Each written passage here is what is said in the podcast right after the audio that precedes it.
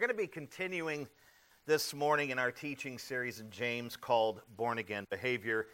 Uh, last Sunday, we focused on the middle of chapter 3, and we learned that the tongue has destructive power, staining power, and uncontrollable power, and that no human being can tame the tongue apart from the presence and power of the Holy Spirit.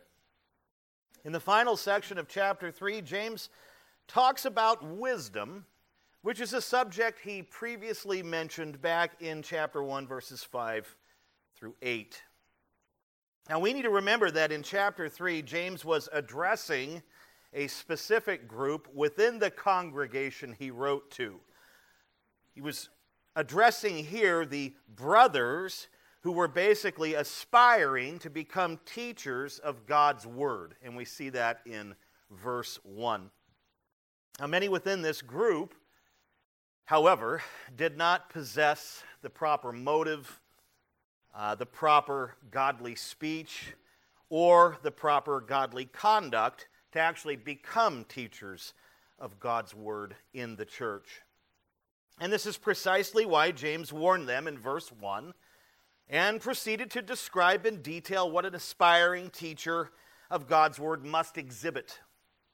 An aspiring teacher of God's Word must exhibit maturity in speech and the ability to keep his or her, and I say her because we do have Sunday school teachers, we do have women teaching women in these sorts of things.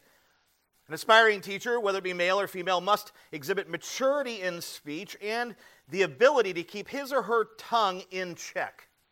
That is basically what we focused on in verses 2 through 12 of chapter 3. In the final section, James describes something else an aspiring teacher of God's Word must exhibit.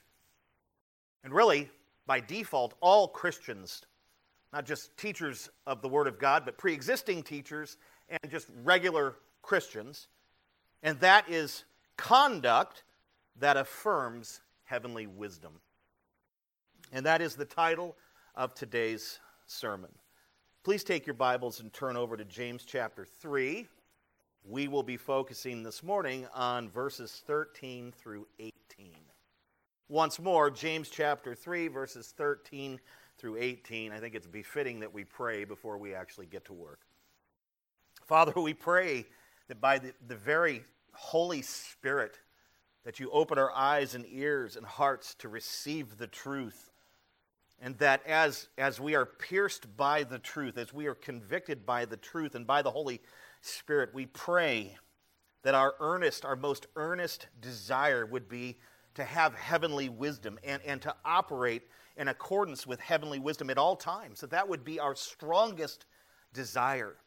And that you would, as, as we plea and cry out to you, because we're encouraged to do that in this very letter, that those who, who, who need wisdom can call out to you for it, and you will give it to those who call upon you and ask for it, provided that they don't have a double mind. We pray that as we cry out for that, because we desire to live lives and to navigate life in such a way that brings you maximum glory and that does not destroy our joy, we pray as we cry out that you graciously and kindly give it. Give it, give your wisdom to us freely. And we know that you will. And so teach us about wisdom. Give it to us if we call out for it. And may you be glorified in everything that is said this morning and from this moment forward. Help us with this scripture here. Teach us and train us. And we pray this in Jesus' name. Amen. Well, let's pick up where we left off last Sunday. Look at verse 13 with me. Verse 13. This is what James says to these aspiring teachers of God's word. This is what he says to them next. He says, Who is wise and understanding among you? And then he makes this statement By his good conduct, let him show his works in the meekness of wisdom. What James does is he begins this next, next section by basically he's, he's putting a question, he's asking a question and putting a kind of test before his audience, an immediate audience being the guys who want to be teachers. This is what he's doing. He's sort of asking them a testing and probing question. He's asking them if they are something and then to prove it through their actual conduct.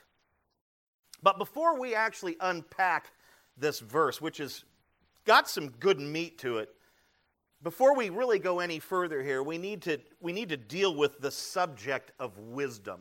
We need to clarify a few things. We need to get a proper definition and, and, and, and kind of um, blow out that subject a little bit and gain a better understanding of it before we really dive into this text. I want to unpack four truths about wisdom for you before we go any further. And firstly, I'd like to provide you with um, a proper and right biblical definition of what it is. Most people, I think, today, and, and, and including Christians, think that wisdom has to do with gaining a deeper understanding they think that it has to do with knowing God more and maybe knowing humanity more and maybe knowing the world more and maybe knowing and knowing and knowing. It has to do with knowledge and knowing and gaining knowledge. That is not wisdom. Wisdom is not the pursuit of knowledge, wisdom is not the possession of knowledge. I think the two are tied together, but they're vastly different from each other. So when you think of wisdom, don't think of attaining knowledge. Knowledge and wisdom are two different things. A, a, a, deeper understanding of things is not wisdom, it's knowledge. It's more knowledge. Wisdom is different in that it is the implementation of knowledge, it is the use of knowledge, it is the employment of knowledge. It is the living out of knowledge. It's basically, wisdom has to do with putting to good use what you know and what you understand. I like what R. Kent Hughes wrote at this point in my commentary. He said, Being wise does not mean we understand everything that is going on because of our superior knowledge, but that we do the right thing as life comes along. That's uh, just a really, really good explanation between the differences or distinctions between wisdom and knowledge.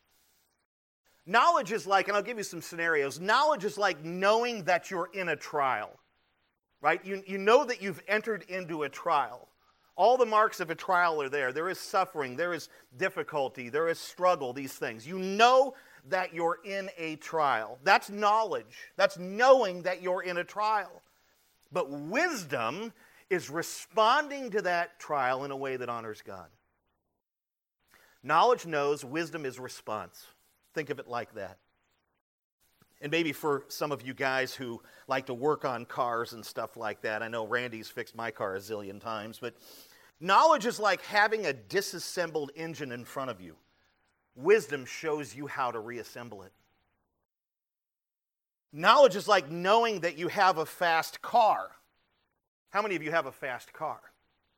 I do not. When you step on it, it kind of clunks out. Knowledge is like knowing that you have a fast car or a good car, a car that has four doors. It's, knowledge has to do with knowing about your car, but wisdom is the ability to drive it safely. Knowledge is like knowing that you have to drive to LA tomorrow morning. Maybe some of you are doing another Disney trip. Or maybe some of you are visiting today. We have a gentleman in the back who's down from San Diego area. Knowledge is knowing that you have to drive to LA tomorrow. But wisdom is the ability to choose the right highway and make all the right turns so that you can arrive at your destination. Wisdom is the implementation of knowledge. Do you see?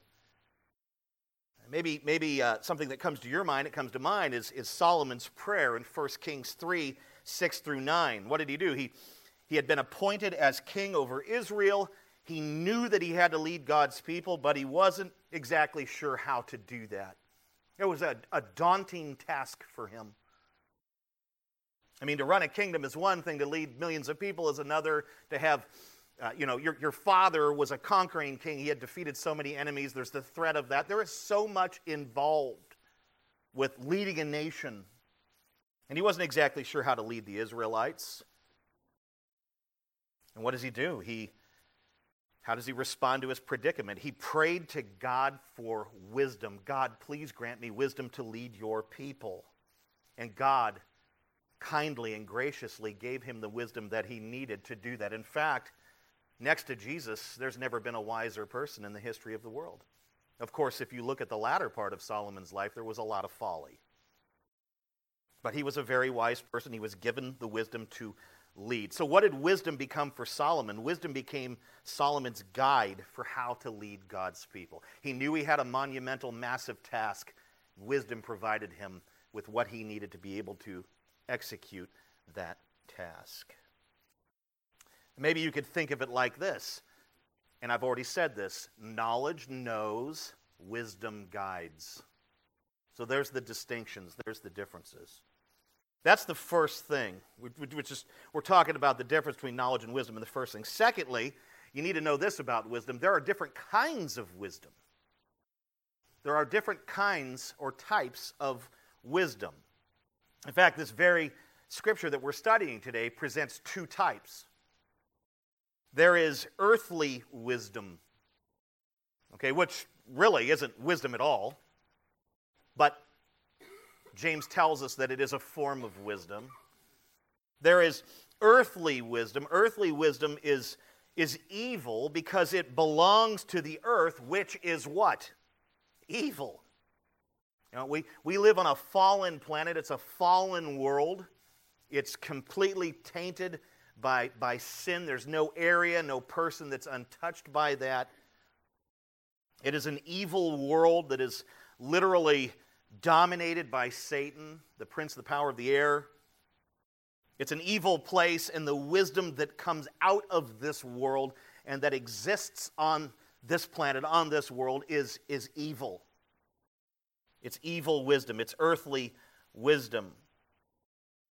In fact, the, the term earthly is actually synonymous with the term worldly. We see both of those terms used in Scripture. We see the term earthly in Scripture, we see the term worldly in Scripture, and they are synonymous. They mean the same thing. They always refer to evil. And then you have, so that's earthly wisdom, and then you have heavenly wisdom.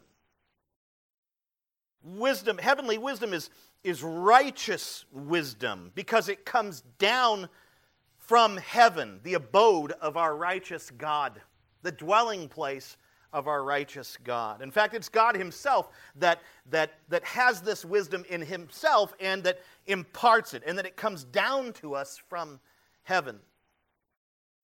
So you've got two kinds of wisdom that are listed in our text and really that exist in the world. You have earthly, which belongs to the earth, it's evil, it, it, it doesn't guide properly, it just guides you into more worldliness, more carnal behavior.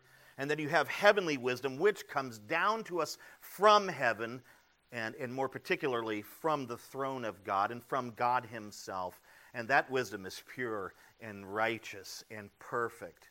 And it will never, ever, ever cause you to make wrong decisions or any of these sorts of things. It's just absolutely perfected. So, those are the two kinds of wisdom. Third, and I think that this is very important for us to understand. Third, all people operate from a type or kind of wisdom. Why? Because all people possess knowledge, and all people have the ability to respond to that knowledge. Okay, so it's very important that we understand that everyone has a kind of wisdom. Believers and unbelievers alike have wisdom. And we typically see a person behaving foolishly or making choices that are just unwise and destructive. And we call that person unwise. We say that that person doesn't have wisdom. What we should be saying is that that person has the wrong kind of wisdom. They do have a, a kind of wisdom that guides their decision making and, and the way they respond to things. When we call a person unwise, we are not saying that they have zero wisdom. We are saying that they are operating from the wrong kind of wisdom. The difference between believers and unbelievers is not that one group operates from wisdom and the other does not. Both groups operate from wisdom. The difference is access and ability. Believers have access to heavenly wisdom and the ability to operate from it. Unbelievers have neither. They do not possess heavenly wisdom, nor do they possess the ability to operate in accordance with it. The beginning of true wisdom, or the beginning of, of maybe we want to call it heavenly wisdom, right? True heavenly wisdom. The beginning of it is what? The fear of God. Proverbs 9:10. You know where it says the beginning of wisdom is the fear of God. Since unbelievers do not fear God, they have zero access to heavenly wisdom and zero ability to exercise it. Now, this does not mean that they cannot obey the laws of the land or drive a motor vehicle safely or make it to LA in one piece. They can do all of the above. What it means is that whatever they do, however they respond to situations, whatever, whatever they do in life is reflective of the earth and its wisdom and its laws and its policies. It's all bound to the earth. In other words, they cannot, in their wisdom or decision making, they cannot transcend their earthliness and the earth itself. They have no ability to go beyond that. They have no ability to tap into heaven's wisdom and operate in accordance with it. You just can't do it. So that was third, right? All people operate from a kind of wisdom. Fourth, our conduct, like think of your day to day conduct, how you live your life, how you respond to trials, how you function, how you operate, how you speak, whatever it is that you're doing, how you. Um, how you process problems, how you determine what to do in a situation, right? That, that's, that's our conduct. It's kind of an all encompassing, all inclusive situation here. Our conduct affirms the kind of wisdom we operate from. If our conduct has the marks of what are mentioned actually in the very text that we're looking at. If our conduct is meek, which means gentle, if it's good, that means that it's pleasing to God, then what does it do? It affirms that we are operating from heavenly wisdom. If our conduct is the opposite of those things, right? The exact opposite, overbearing, evil rather than good, and ultimately displeasing to God, it affirms that we are operating from earthly wisdom. Does that make sense to you? James is using pure biblical logic in this text to teach us this lesson. So, if your conduct is good and pleasing to God, obviously you're functioning and operating from heavenly wisdom. If it isn't, you're, op- you're operating from the opposite, earthly wisdom. Makes total sense, right? Now that we have a little bit better understanding of wisdom. Now we can kind of get back to the text. The question James asked these aspiring teachers of God's Word was really like a test, as I said. If these men that he's addressing here, if these brothers were operating from heavenly wisdom, what would happen? Their conduct would affirm the presence of heavenly wisdom. But if they were operating from earthly wisdom, what would show forth? Their conduct would affirm the presence of earthly wisdom. So, conduct will show you where you're operating from or what you're operating from. Conduct is the fruit of whatever kind of wisdom you're tapped into or you're guided by. Think of it like that. Now we have to ask a question here. We've been studying this book and we've been studying these men for the last couple of weeks that James wrote to. What was their conduct like? What have we learned so far from the text? We have learned that their conduct was earthly. Their conduct was worldly. Right? In the previous section, James said they were blessing God during the worship services on Sundays. And then after the worship services, they would curse people who are made in the likeness of God. That, my friends, is earthly behavior. That is worldly behavior. That is sinful behavior. You, you cannot be praising God in a worship service and then leave and, and curse out in your mind and your heart or even out the window the guy who doesn't know how to drive in front of you. And, and in the situation we have playing out in this text, it was much more serious than bad drivers. Like, man, this guy in front of me does not know how to ride a camel. That's not what was going on. It's not at all what was happening. It was that guy, they're talking about appointing that guy as a teacher of God's word. I hope that he dies so I can get that position. That's actually cursing a person. It didn't have to do with bad camel drivers, bad donkey drivers. Their behavior was earthly, it was worldly. And that's not the only example of it. Go back through chapter 2 and then reread chapter 1. I mean, in chapter 2, James has to question the legitimacy of their faith because they're showing satanic partiality that as people come into their worship gatherings, those who are dressed really well and have the right cologne on, right? You know, Drakkar, and they have jewelry on and all this, those ones get the best seats. But the guy who comes in is like, ah, he just kind of came off the street. You go sit on the floor or sit in the corner. That's partiality, that's favoritism. Their behavior wasn't just earthly, it was satanic. And I know James was scratching his head. He's in Jerusalem, I think, when he writes this. He must have been scratching his head. How could these guys even think about becoming teachers of God's word? They, they don't even get the basics. Where is their love? Where is their charity? So we know that their behavior, their conduct was very, very earthly.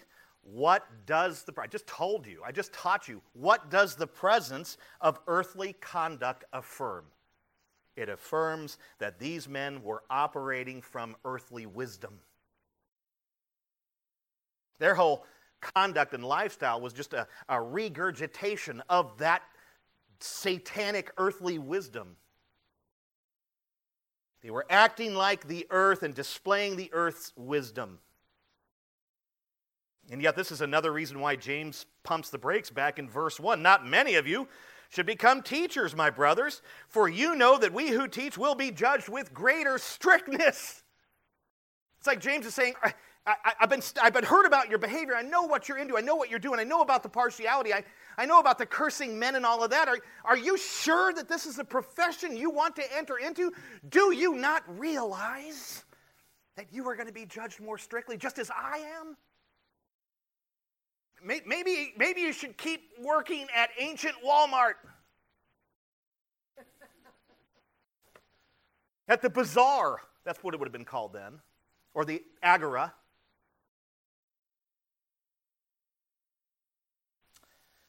Aspiring teachers of God's word must first learn to operate from heavenly wisdom, and their conduct will always affirm the kind of wisdom they operate from. I mean, this is like, you want to be a teacher of God's Word? 101. I mean, just, just think about this. Just maybe I can bring it into our context here. If you, if you saw me or the other elders, or maybe Brandon, who, who teaches here at RHC on occasion, if you saw any of us blessing God during our worship service and then cursing people who were made in the likeness of God afterwards, would you not draw a similar conclusion to James? You would say to yourself, the conduct of Phil, Cameron, Bruce, hey, brother Bruce, and Brandon is earthly. You would say these guys are acting very worldly. Why are these teachers of God's word operating from earthly wisdom? Why are they functioning in, in solidarity with a fallen earth and fallen world? You would think the same thing. And, and believe me, there have been times where I have given my, my lovely, absolutely lovely wife, I love my wife, but I have given her more than enough reason to wonder what wisdom I'm tapped into. Who hasn't? And yeah, she's given me a little reason to wonder about her at times. But it's far more on my end. As I said earlier, this rule that we're talking about here, it applies to every aspiring teacher of God's word, every pre-existing or every existing teacher of God's word, and to all Christians in general. Yes, what I'm telling you today, you might think, well, this doesn't apply to me because I'm not going to be a teacher of God's word. I don't teach it. I don't plan to teach it. I don't want to do any of that. I'd probably throw up if I went up on stage. Forget about all that. If you name the name of Christ, if you love Jesus, if you are a born again believer, it applies to you. You yourself, as a regular Christian, are to always function from heavenly wisdom. So it applies to all of us. This is something that, that comes automatically a little bit at the new birth, but it's something that we also have to learn, right? Because there are patterns and dependence on the earth that we have to unlearn after conversion. In fact, I think sanctification could be defined as the undoing of all that is worldly in our lives. I don't know about you, but I had 30 years on this earth to build all sorts of worldliness and earthly wisdom and all this garbage into my life. God has been steadily undoing it. And that's a painful process at times. But we are all, every true Christian, true believer, must learn to function and operate from heavenly wisdom. And I think the best way to describe us as true believers, if you're a true believer, is that we kind of jump back and forth, depending on whatever scenario arises. We are, as new creations, totally drawn to heavenly wisdom to want to operate from that. But because we still have flesh, sometimes we press into earthly wisdom and we make decisions. Our circumstances are happening, and we make decisions that are more in line with, with earthly wisdom. And then what happens a little bit later? Wow, okay, that was another dumb decision that has just compounded my total situation. If our conduct and I, I say just pretty regularly, not perfectly, but progressively and regularly, if our conduct is meek, meaning gentle, good, and pleasing to God, it affirms that we are operating from heavenly wisdom. But if our conduct is overbearing, you know, that, that would be like you have the idea of just, just dominance over people and situations. If our conduct is evil, sinful, if it's just ultimately on a day to day basis, moment by moment, just displeasing to God, it affirms that we are operating from earthly wisdom. If we behave like the men who are addressed in this letter, it affirms that we are operating from earthly wisdom. If we have partiality, if we have loose tongues that say all sorts of ridiculous things and praise God at the same time, if we curse men and praise God at church, if we do any of the things that they were doing, it affirms that we are, in fact, operating from earthly wisdom. Make sense? You get it so far? That's what James is presenting to us now. Now let's look at verses 14 through 16. He says this after giving them that testing question. Look, you guys, you got heavenly wisdom, prove it through your behavior. Now he says this But if you have bitter jealousy and selfish ambition in your hearts, do not boast and be false to the truth. This is not the wisdom that comes down from above, but is earthly, unscriptural, or unspiritual, and demonic. For where jealousy and selfish ambition exist, there will be disorder and every vile practice. Here, James describes the kind of earthly conduct that is associated with earthly wisdom he really identifies two character traits of earthly wisdom and earthly conduct, and that would be bitter jealousy and selfish ambition. Those two things that he identifies are not just random generalizations. These are specific to this group who were aspiring to become, become teachers. They had bitter jealousy over one another because they were vying for these positions, and they, they were filled with selfish ambition as they're, as they're pursuing even recklessly the position of, of teacher of God's word because they wanted to be like the rabbis around them. What is a rabbi? That's a Jewish teacher at the Jewish synagogues. I have no idea why any Christian would ever desire to be like a rabbi. Rabbis are cursed because they don't teach Christ. They teach Judaism without Christ, which is not true Judaism. But they were filled with this selfish ambition of, and drive to become these teachers, wanting to be like the, the wealthy and popular and, and, and noted rabbis of their day. And the bitter jealousy that they displayed between one another, it was just sickening. I mean, these things just don't make sense to us. Anyone who would pursue the office of teaching God's word, how could they even be like this at all? Well, they're not supposed to be. That's James' point. The Greek word for bitter is pikros, and it means pointed, sharp, prickly, or pungent. The word picture associated with it is bitter water coming out of a fountain. In fact, James kind of pointed to that earlier when he talked about a salt, a salt pond producing fresh water, and he gave those different kinds of examples. James used it here metaphorically to describe the worst form of jealousy Believe it or not, there's actually varying degrees of jealousy, and he used that phrase there, that term, pikros, to, to just capture the worst kind of jealousy there is. That which is harsh, that which is sharp and, and cutting and, and destructive, having absolutely no concern whatsoever for the feelings or welfare of those that are or who are its subjects. The basic idea here is, is, is, fairly simple. Those who operate from earthly wisdom are inevitably self centered, living in a world which their own personal ideas, desires, and standards are the measure of everything. Basically, they walk around as the standard for all greatness and measure everything out there against themselves. Whatever or whoever serves those ends are considered good and friendly, but whatever or whoever threatens those ends is considered bad and an enemy.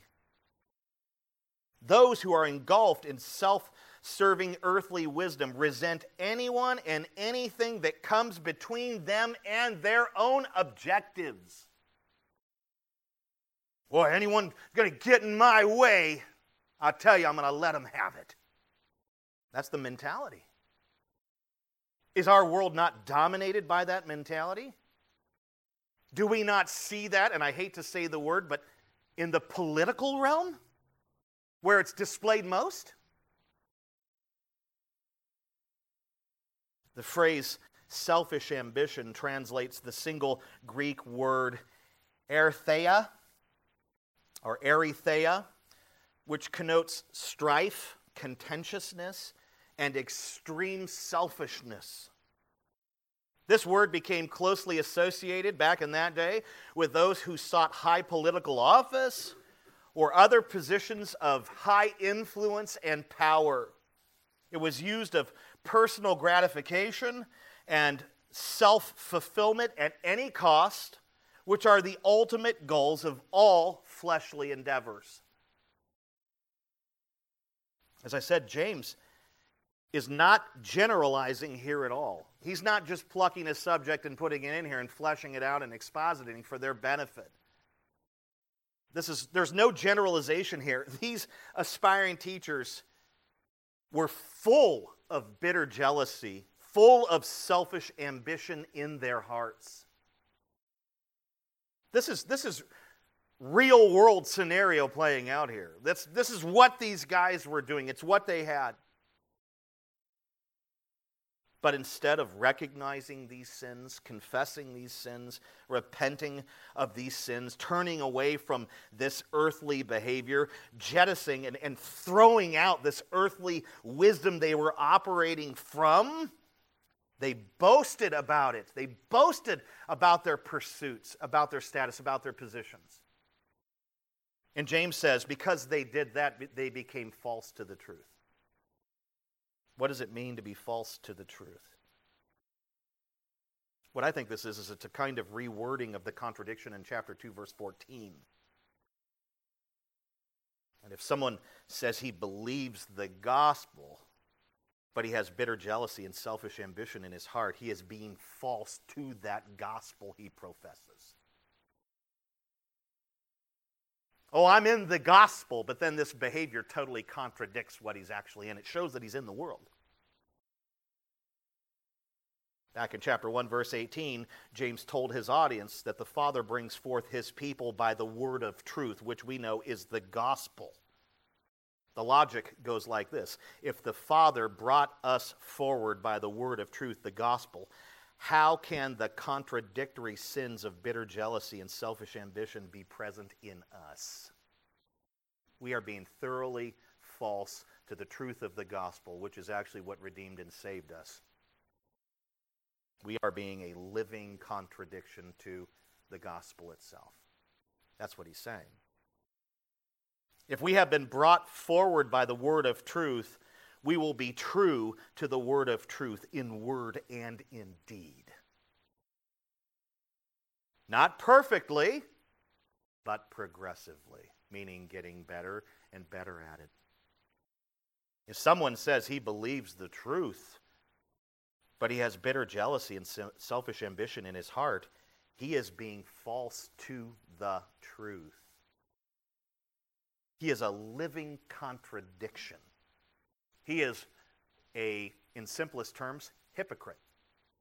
He professes the truth, but lives in a way that is in opposition to the truth. Thus, the contradiction. Thus, he's a hypocrite.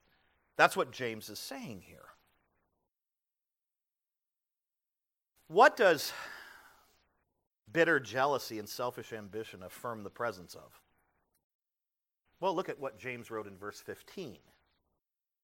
This is not the wisdom that comes down from above, but is earthly, unspiritual, demonic. In other words, bitter jealousy and selfish ambition affirm the presence of what? Earthly wisdom.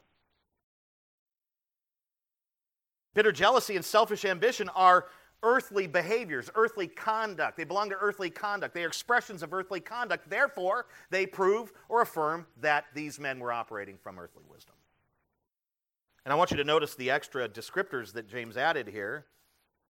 He is telling us that wisdom that does not come down from above is basically three things it is earthly We've been talking about this already. To be earthly means that it is, is of the earth, it is of the world, and, and restricted to, to things that man can theorize and discover and accomplish by himself. It has no place for God or the things of God. It has no place for spiritual truth, no place for true illumination or any of that. That's the first thing that it affirms there. Secondly, it is unspiritual. This basically means that it is of the flesh and that it only relates to the fallen, unredeemed man who is wholly corrupted by the fall and separated from God. Those who rely on this wisdom are worldly minded and devoid of the Spirit. Jude chapter 1, there's only one chapter, verse 19. Spiritual things are what? Foolishness to this kind of person. They cannot understand spiritual things. They're just stupid to them. 1 Corinthians 2:14. So those are the first two things. The third is it is demonic. What does this mean? It just simply means that it is of the devil. It is of the devil who was literally kicked out of heaven for the exact same sins bitter jealousy, selfish ambition. Isaiah 14, 12 through 15, Ezekiel 28, 17. Lucifer became filled with pride and a desire to rise above God's glory and have glory that superseded God's glory. He had bitter jealousy of God, especially Christ, and he hates Christ. He hated Christ in heaven, he hates Christ now. And he, he was driven by selfish ambition. He managed to persuade one third of the angels to follow him. And guess what? With one sovereign boot, they were all hurled out of heaven for the exact same sins that these Christian brothers were displaying. And since his descension, the devil has always promised wisdom to those he tempts. Asserting that God's word should be doubted and his own word should be accepted and followed. This is precisely what happened with Adam and Eve. And sadly, they accepted the devil's demonic offer of wisdom. They transgressed against God and plunged the entire creation into sin. Genesis 3, the whole chapter. According to Ephesians chapter 2 verses 2 through 3, the three great enemies of the believer are what? The world, the flesh, and the devil. Wisdom that does not come down from above is characterized by all three of these things here in this te- or in Ephesians chapter 2. When those things are present, there will be disorder and every vile practice, James tells us. According to this letter, the congregation James wrote to had bitter jealousy, selfish ambition. Uh, uh, they, there was no shortage of, of this kind of these vile practices and every kind of disorder in this congregation. It was all there at this church. There was a, a, an absolute dependency on earthly wisdom here in this body. And I know, I know this had to blow James's mind because many of these brothers that he wrote to had come from his church years before. It, it, it would be like it would be like something happening in our church and it kind of it has to disband and, and, and all of you guys kind of spread out and maybe become part of other churches or plant churches or do something like that. Because this is what happened in the persecution of saul. And then and then i hear about tom. Tom no offense. I'm going to use you as an example but the spirit's telling me don't do that but i'm going to do it anyway but just think of it. Tom goes, and, and, Tom and I have had unbelievable fellowship, and we love each other, and, and we love the Lord, and we've pursued the Lord together. We have served the Lord together. We have studied Scripture together. We have done all these things together. Tom has displayed incredible heavenly wisdom. We can tell he's tied into it. The way he lives his life testifies to this. And then he moves about 75 miles away, and about 10 years later, I hear about this stuff being in his life, and I say, What happened, Tom? That had to be what was happening with James. I'm sorry, brother. I mean, why do I pick the biggest guy in the room? It shows that I'm tied into earthly wisdom right now. But if Tom in the reverse saw that of me, he would say, What happened, Phil? I know James is just heart wrenchingly broken over what's happening with his old parishioners. Yeah, I know we had difficulty in Jerusalem. The church got bombed by Saul and we all went in other directions, but that does not give you license to live the way you're living. What are you doing? His church was just full of this stuff. Now let's move to 17 and 18. He says this, and here, here's, the, here's the contrast. But the wisdom from above is first pure then peaceable, gentle, open to reason, full of mercy and good fruits, impartial and sincere. And a harvest of righteousness is sown in peace by those who make peace. Oh. Well, I, I bet James at this point would have put it all on the line to see this kind of conduct manifested in this congregation because this is what it should have been.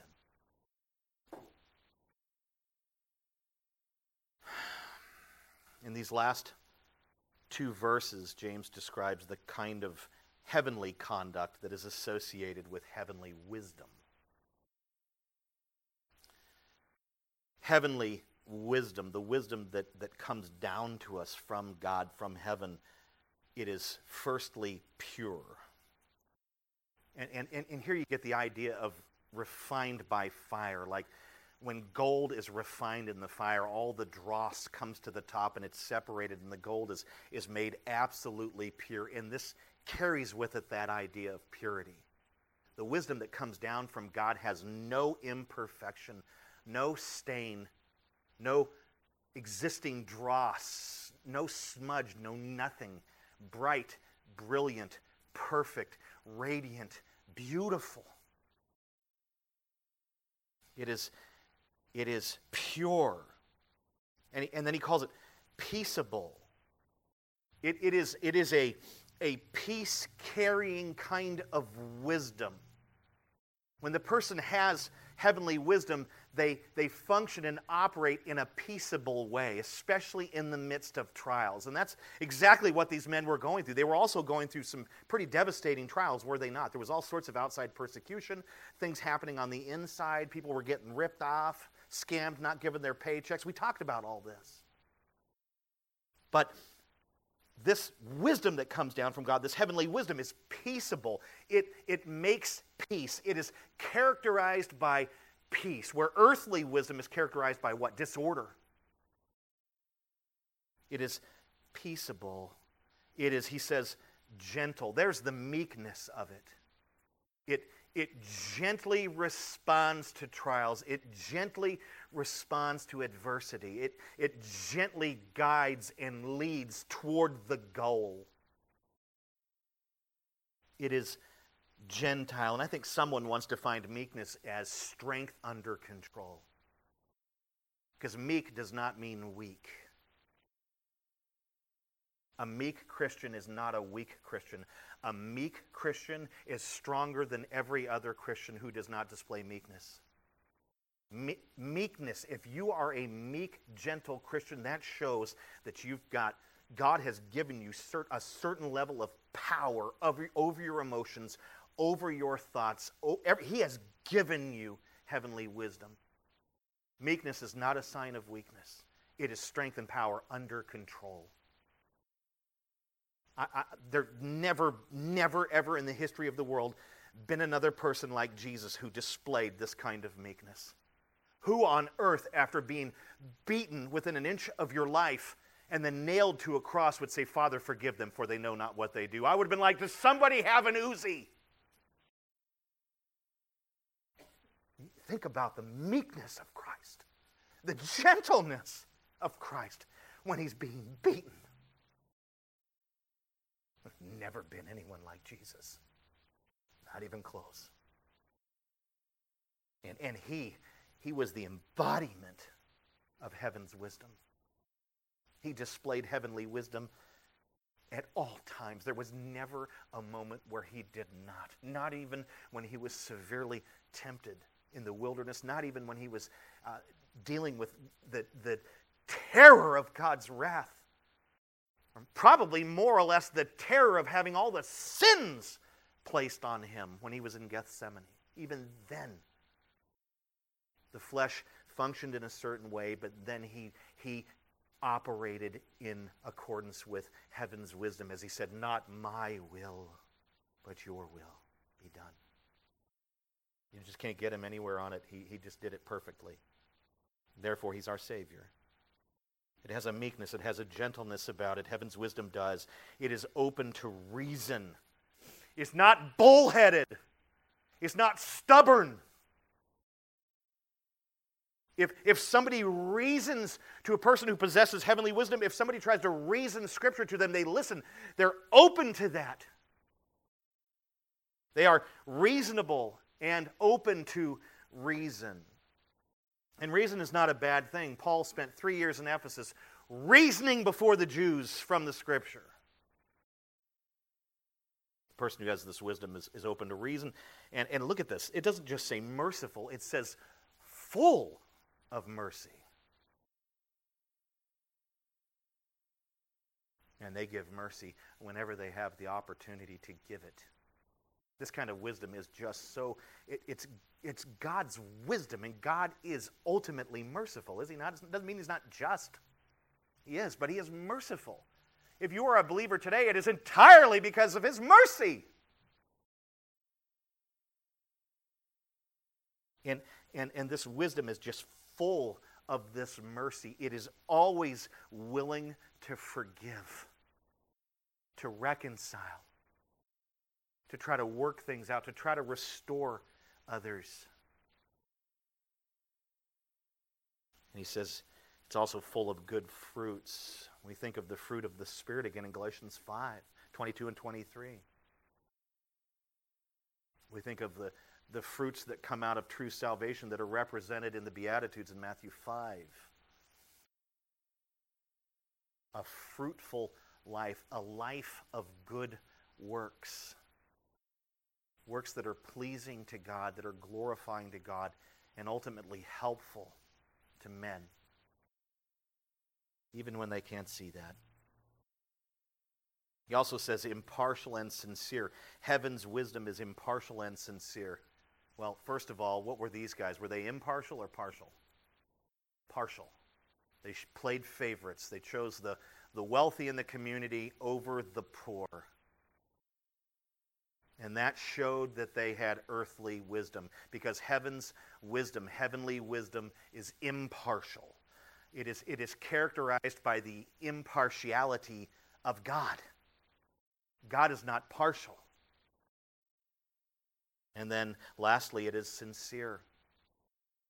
Sincere means true to itself. It means without hypocrisy. It means not double minded, singular in focus, singular in, in, in definition, singular in meaning. It is sincere, it is true of itself. Heavenly wisdom is, is, is all of the above. Everything that James listed here, and, and, and so much more, because we have the whole counsel of God that speaks to it, talks about it, presents it, and defines it. How can we tell if we are operating from heavenly wisdom? It's very, very simple. Our conduct will be marked by the heavenly qualities James just listed here. I mean, this, this is literally like nursery level teaching. And yet, such a vast majority of veteran Christians don't get it. Is our conduct pure? Is our conduct peaceable or peaceful? Is our conduct gentle?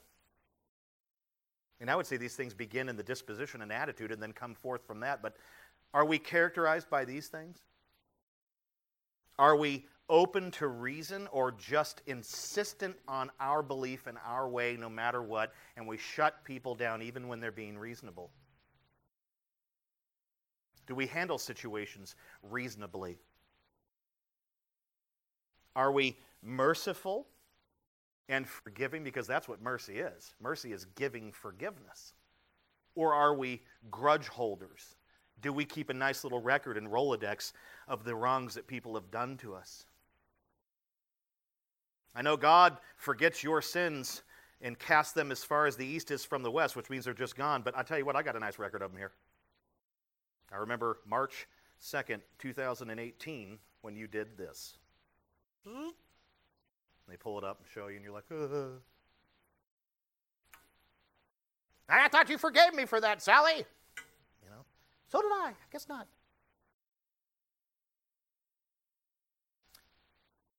Are we merciful and forgiving? And I, I mean in the truest sense. You know, when we forgive someone of, of some wrong they've done to us, and, and the, the, just so you know, that the term forgive and forget is an earthly wisdom term. That's not heaven's wisdom. There's things that people do to you that you will never forget. And then you might pulverize yourself trying to forget it. That's just, that's just bad philosophy. That's earthly wisdom that says that. Forgive and forget. There, there are things that will happen to you or that you do to others that they're, they're just not going to be able to forget. But you can still forgive them. And forgiveness will also have to do with not rehashing that and bringing it up and pr- presenting it to them and representing it to them and, and throwing it in their face. If you say that you have forgiven, I forgive you, Fred, for what you did. And then two months later, remember what you did, Fred? You haven't forgiven. Forgiving is, is entrusting that hurt, the sting and that hurt and that insult or assault, whatever it is, it is, it is taking it to the cross and giving it to Christ and forgiving that person, showing and giving mercy, and then you may never forget it fully, but you don't bring it back up and you don't harbor any feelings and you don't hold it against them. True forgiveness looks like the forgiveness of Christ, where I have cast your sins as far as the east is from the west. Just letting it go and getting rid of it. It's a hard thing to do, isn't it? Do we bear good fruits? Do we have fruitful lives? Are we impartial and sincere without hypocrisy? Pretty much have that kind of heaven that heaven's wisdom gives you a kind of integrity so you're pretty much the same guy or gal wherever you go you're not like this super christian on sunday then a buffoon christian on tuesday you're, you're actually never a super christian at all but do you understand the point i'm making that you're pretty much that godly person all the time doesn't mean you don't struggle doesn't mean you don't wrestle with sin you, you, are, you have been brought forth, as it says in the scripture here, by the word of truth, and you want to be true to that truth. That's what it means to be sincere. I have been redeemed and saved by the gospel of Jesus Christ. I want to be true to the gospel of Jesus Christ. I want to be true to the Christ of the gospel. These are great questions to ask yourself. I mean, if our conduct is marked by the things that James listed here, the things that I've been going through right now with you, sharing with you, unpacking for you a little bit, if these heavenly qualities are there in our conduct, what does it affirm? It affirms that we are operating from heavenly wisdom. It's the point. That's the logic of this whole text. And lastly, notice what proceeds from peace in verse 18. What does peace produce? Peace produces a, and it's not just that you produce peace at times, it's when you preserve it and keep making peace. It produces a harvest of righteousness. Right behavior that pleases God, that is right before his eyes. I like what R. Kent Hughes wrote, and I'll kind of start ending with this quote here, but he said, Righteousness cannot be produced in the climate of bitter jealousy and selfish ambition fostered by earthly wisdom. Righteousness can only grow in a climate of peace. Closing. I've said it and I've said it again over and over and over. I know I'm a broken record, but I don't care because sometimes for me to get something and for it to actually click, I have to say it over and over and over to myself. Our conduct affirms the kind of wisdom we operate from. Our conduct is tied to that, it shows forth what we're tied to. Again, if our conduct is heavenly, it affirms that we operate from heavenly wisdom. If our conduct is earthly, it affirms that we operate from earthly wisdom. And I've said this in a, a, few different ways. There are really no believers on this side of glory who maintain perfectly he- perfect heavenly conduct and therefore operate entirely from heavenly wisdom all the time. It just it's not going to happen for you. It's not something that you actually can do on your own. And there's only been one person in the history of the world that pulled it off, and that's Jesus.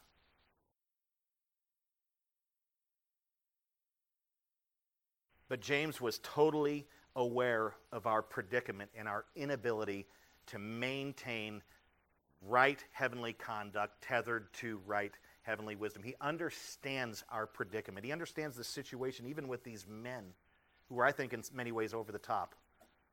He understood this about us. He understood that it's something that we pursue, but it's not something that we can actually execute with a high level of precision at all times. Like I said earlier, we kind of jump back and forth between those two different types of wisdom. James was unaware of our inability, and that is precisely why he wrote chapter 1, verse 5. That's why he said this, right? If any of you lacks wisdom, let him ask God, who gives generously, generously to all without reproach, and it will be given him. At the same time that this is a goal, a lofty goal for us to aim for, we know that we cannot do it perfectly. James reminds us way back at the beginning of this chapter that this is something that we need to pursue, but we need to call out and cry out to God for it if we're not able to do it and when we're not able to do it. True believers know they cannot maintain perfect heavenly conduct or always operate from heavenly wisdom on this side of glory, but it's something that they in fact want to do. There's a difference between being able to execute it perfectly and wanting to do it. We can't do it perfectly, but we want to do it perfectly. That's the difference.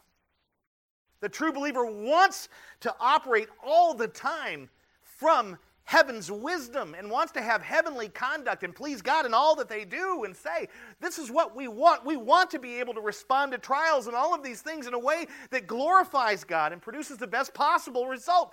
That's what we want. But we know we can't do it. It's so frustrating sometimes, right? That's why we cry out, Go ahead, come, Lord Jesus, come. Because we get so tired of this wrestling match. We get so tired of failing. And James says, Hold on, dear brother and sister. Call out to God and ask Him for wisdom. He will grant it.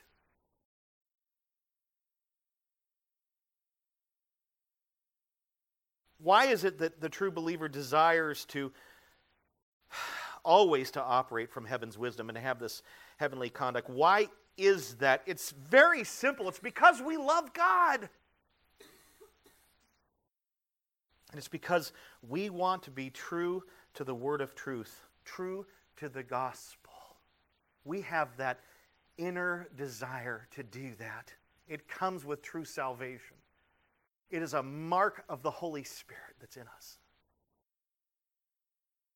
And guess what else true believers will do? It's not just that they, they want this, they do.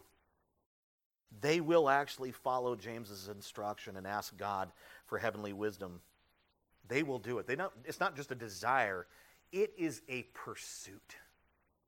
And they will cry out to God. They will follow James's example and cry out to God and ask Him for heaven's wisdom, ask Him for true wisdom, ask Him for divine wisdom. Why? So they can exhibit more and more heavenly conduct and navigate their way through life in a way that is meek, that is good, that is ultimately pleasing to God. That is our heart cry. The true believer loves and cherishes heavenly wisdom, and he wants to, for it to abide in, the, in the fullest way that it can, to abide in his heart and to become and be his own personal map to the celestial city. God, give me heaven's wisdom. Guide me through every, every part of life Guide me by your wisdom in such a way that you are glorified in all that I do or say. Give me divine wisdom. Give me heaven's wisdom so that I can respond to trials in a way that brings you glory. That's what we want. Mark out this, this, this road and this narrow path for me, completely dotted with your heavens, with heavenly wisdom, so that I can get from point A to point B in a way that brings you glory. That's the heart of the true believer. We are very much like Solomon in his early days. There are times where we just do not know how to make certain decisions or to deal with a difficult child or to deal with some of the things that life throws at us. Am I resonating with anyone? Have you ever been put in a corner? I don't know what to do. What I'm doing isn't working. Been there, done that.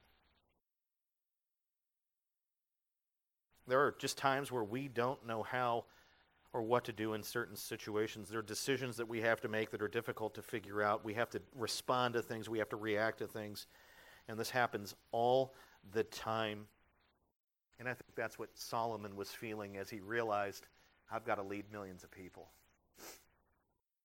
And I have to cause them to love God more, not less. How do I do that? How do I respond to this difficult child? How do I respond to this difficult decision I, I have to make? How? What do we do? We cry out to God for wisdom. We say, God, give me wisdom. Give me heaven's wisdom. Give me heaven's wisdom. We say, Pour out thy divine wisdom upon me, Heavenly Father, for I know not what to do at this moment in my journey. Have you ever pleaded like that with God? There's probably nothing on earth. Well, there really isn't anything on earth that that he delights in. But I say there's probably nothing within his people that brings him greater delight and joy that when they realize they can't figure out how to do something, that they actually come to Him. That, he, that brings Him joy when His children do that. He to say, I don't have time for you. I'm busy with something. He says, Come, son or daughter, I will give you the wisdom you need. Wait a minute. Did I hear you pray that you desire to bring me glory in these things? You don't think that God is going to grant the wisdom so that they can bring him glory? God loves his glory. He will surely give that which we need to bring him glory, all the wisdom we could ever ask for. But we must ask. We must humble ourselves. We must do that.